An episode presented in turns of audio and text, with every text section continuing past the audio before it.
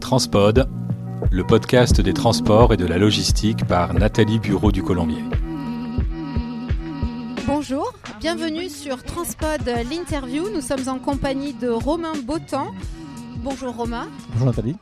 Vous êtes Chief Information Security Officer, c'est-à-dire directeur cyber de Boost Aerospace et directeur d'Air Cyber. Alors, Boost Aerospace, c'est quoi? Alors Boost Aerospace, c'est une joint venture qui a été créée par Airbus, Dassault, Safran et Thales il y a une dizaine d'années pour s'occuper de la cybersécurité des services de collaboration dans l'aéronautique. Donc toutes les plateformes cloud entre donneurs d'ordre et fournisseurs aéronautiques. Parce que donc dans l'industrie aéro, comme dans pas mal d'industries, on a toute une myriade de fournisseurs qui échangent des informations avec les donneurs d'ordre. Et on s'est mis en collaboratif il y a une dizaine d'années avec cette instance séparés des donneurs d'ordre, mais qui s'occupent de la gouvernance fonctionnelle et cyber de l'ensemble des services de collaboration dans l'aéronautique pour augmenter la performance, la rentabilité de tous ces échanges et, euh, des fournisseurs.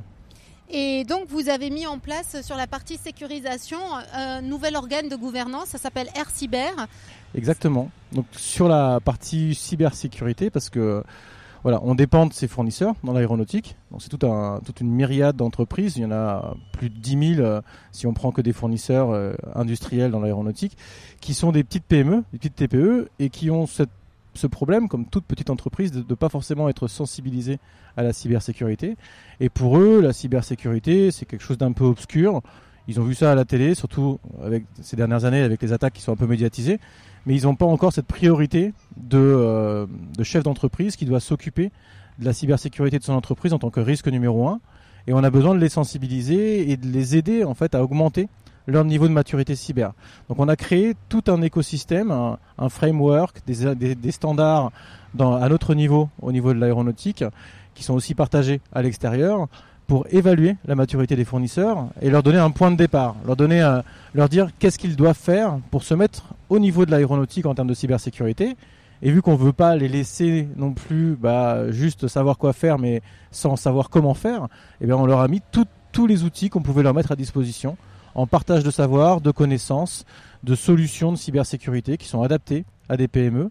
Et tout ça, on le fait vivre dans une, on pourrait dire une association, mais c'est plus une communauté cybersécurité avec des directeurs d'entreprises, de PME ou des responsables informatiques de temps en temps quand il y en a et des fois des, responsables cyber quand on a des ETI et qui sont là, euh, qui, entretiennent justement tout ce vivier et qui permettent d'échanger de l'information, de, se tenir au courant en termes de cybersécurité. On organise des, séminaires tous les ans, on organise des, webinaires euh, tous les mois avec tous nos adhérents pour voilà, leur permettre de, rester en cyber au bon niveau. Et comment ça marche? Est-ce que ça fonctionne sur la base du volontariat ou j'allais dire c'est c'est devenu une condition sine qua non euh, d'être cyber compliant pour travailler avec les gros donneurs d'ordre de la de l'aéronautique? Alors ça l'a toujours un peu été euh, de devoir être à un bon niveau de cybersécurité parce que dans les contrats entre donneurs d'ordre et fournisseurs aéro, il y a des clauses de cybersécurité. Mais ce n'était pas forcément quelque chose qui existait avant la première contractualisation. Donc euh, le côté appel d'offres commence à venir. C'est-à-dire qu'on commence à dire il faut avoir un niveau de cybersécurité. Air Cyber est un niveau que vous pouvez atteindre et que vous devriez atteindre pour contractualiser dans l'aéronautique. Tout dépend des, donneurs d'ordre aéro et de leur niveau d'implication aussi dans Air Cyber, leur niveau d'enregistrement, finalement de reconnaissance de cette démarche. Mais aujourd'hui, on a parmi Airbus, Dassault, Safran, Thales, déjà des exemples de communication vers les fournisseurs qui leur disent voilà, il faut que vous soyez Air Cyber Bronze avant la fin de l'année. Donc on a cette pression qui est arrivé cette année, alors que le programme a déjà trois ans d'existence. Et au début, on était plus sur la base du volontariat, où on invitait les membres, les fournisseurs, en leur disant voilà, la cybersécurité c'est très important pour un donneur d'ordre, il faut vous en occuper. On a créé un service qui s'appelle Air Cyber avec Boost Aerospace. Et puis, on a aussi mis en place des subventions. C'est-à-dire qu'on a, on a obtenu les subventions de France Relance pour offrir des Air Cyber. On a été aussi adoubé à un programme d'industrie du futur du GIFAS pour que aussi Air Cyber soit inclus. Donc, y a, donc ils ont toutes les cartes en main pour jouer le jeu.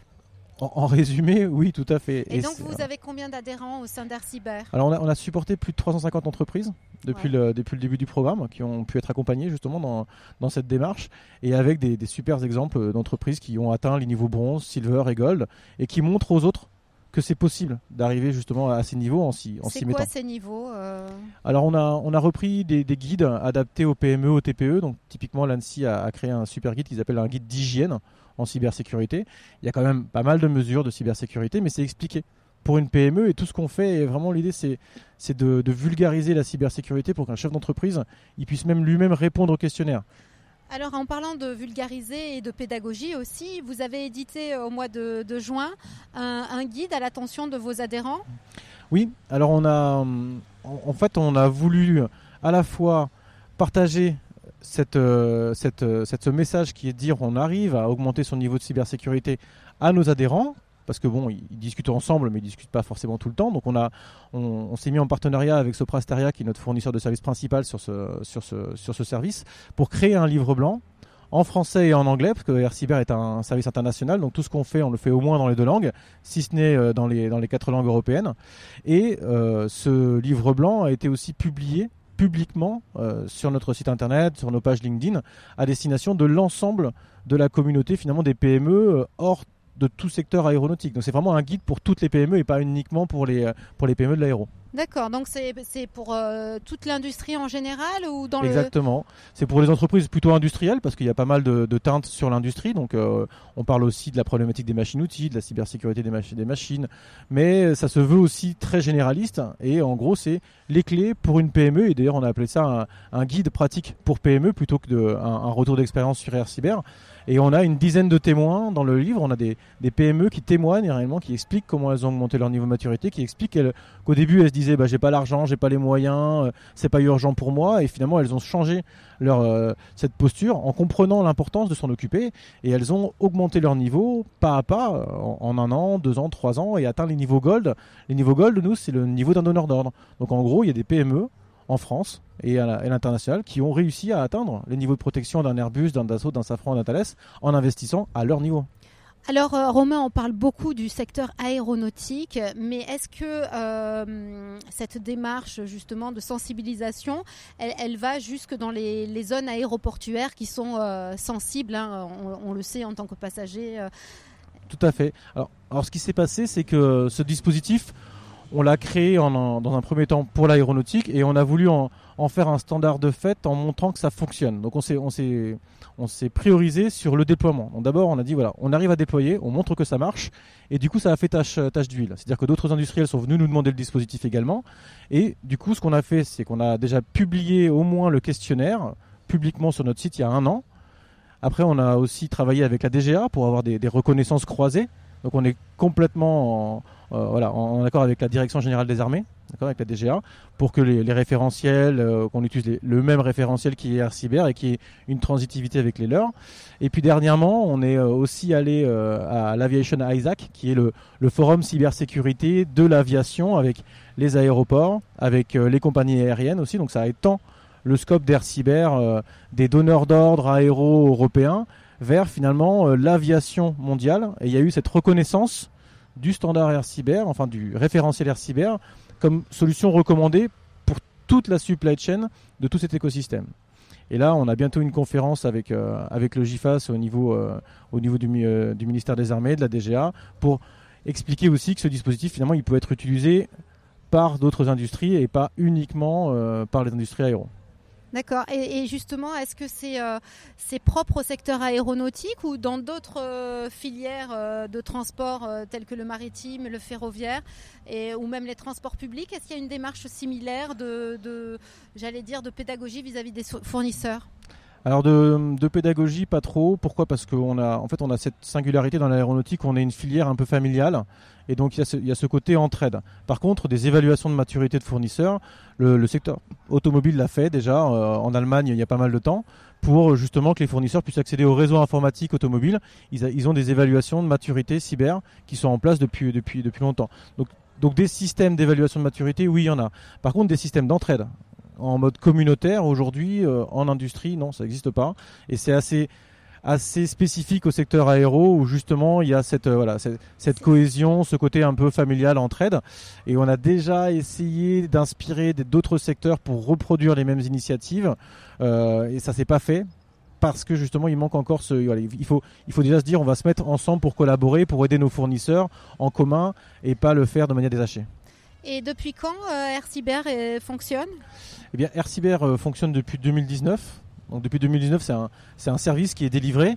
On l'a créé, on a commencé à le créer en 2015 et il s'est réveillé avec WannaCry, donc avec les grosses crises qui ont du coup été très médiatisées et qui et on a eu les fournisseurs qui sont venus nous voir en disant voilà on a besoin d'aide et c'était plus un service qui était poussé par les donneurs d'ordre vers les fournisseurs, mais les fournisseurs à l'inverse qui demandaient de l'aide euh, au GIFAS par exemple et qui nous ont ensuite repoussé le, la demande. Et est-ce que depuis 2019 le nombre d'attaques a diminué ou est-ce que vous êtes comme tous les secteurs euh, face à une, euh, un décollage, j'allais dire, de, des attaques euh, cyber? bah, Alors ce qu'on voit, c'est que grosso modo le, le niveau de maturité de nos membres a augmenté.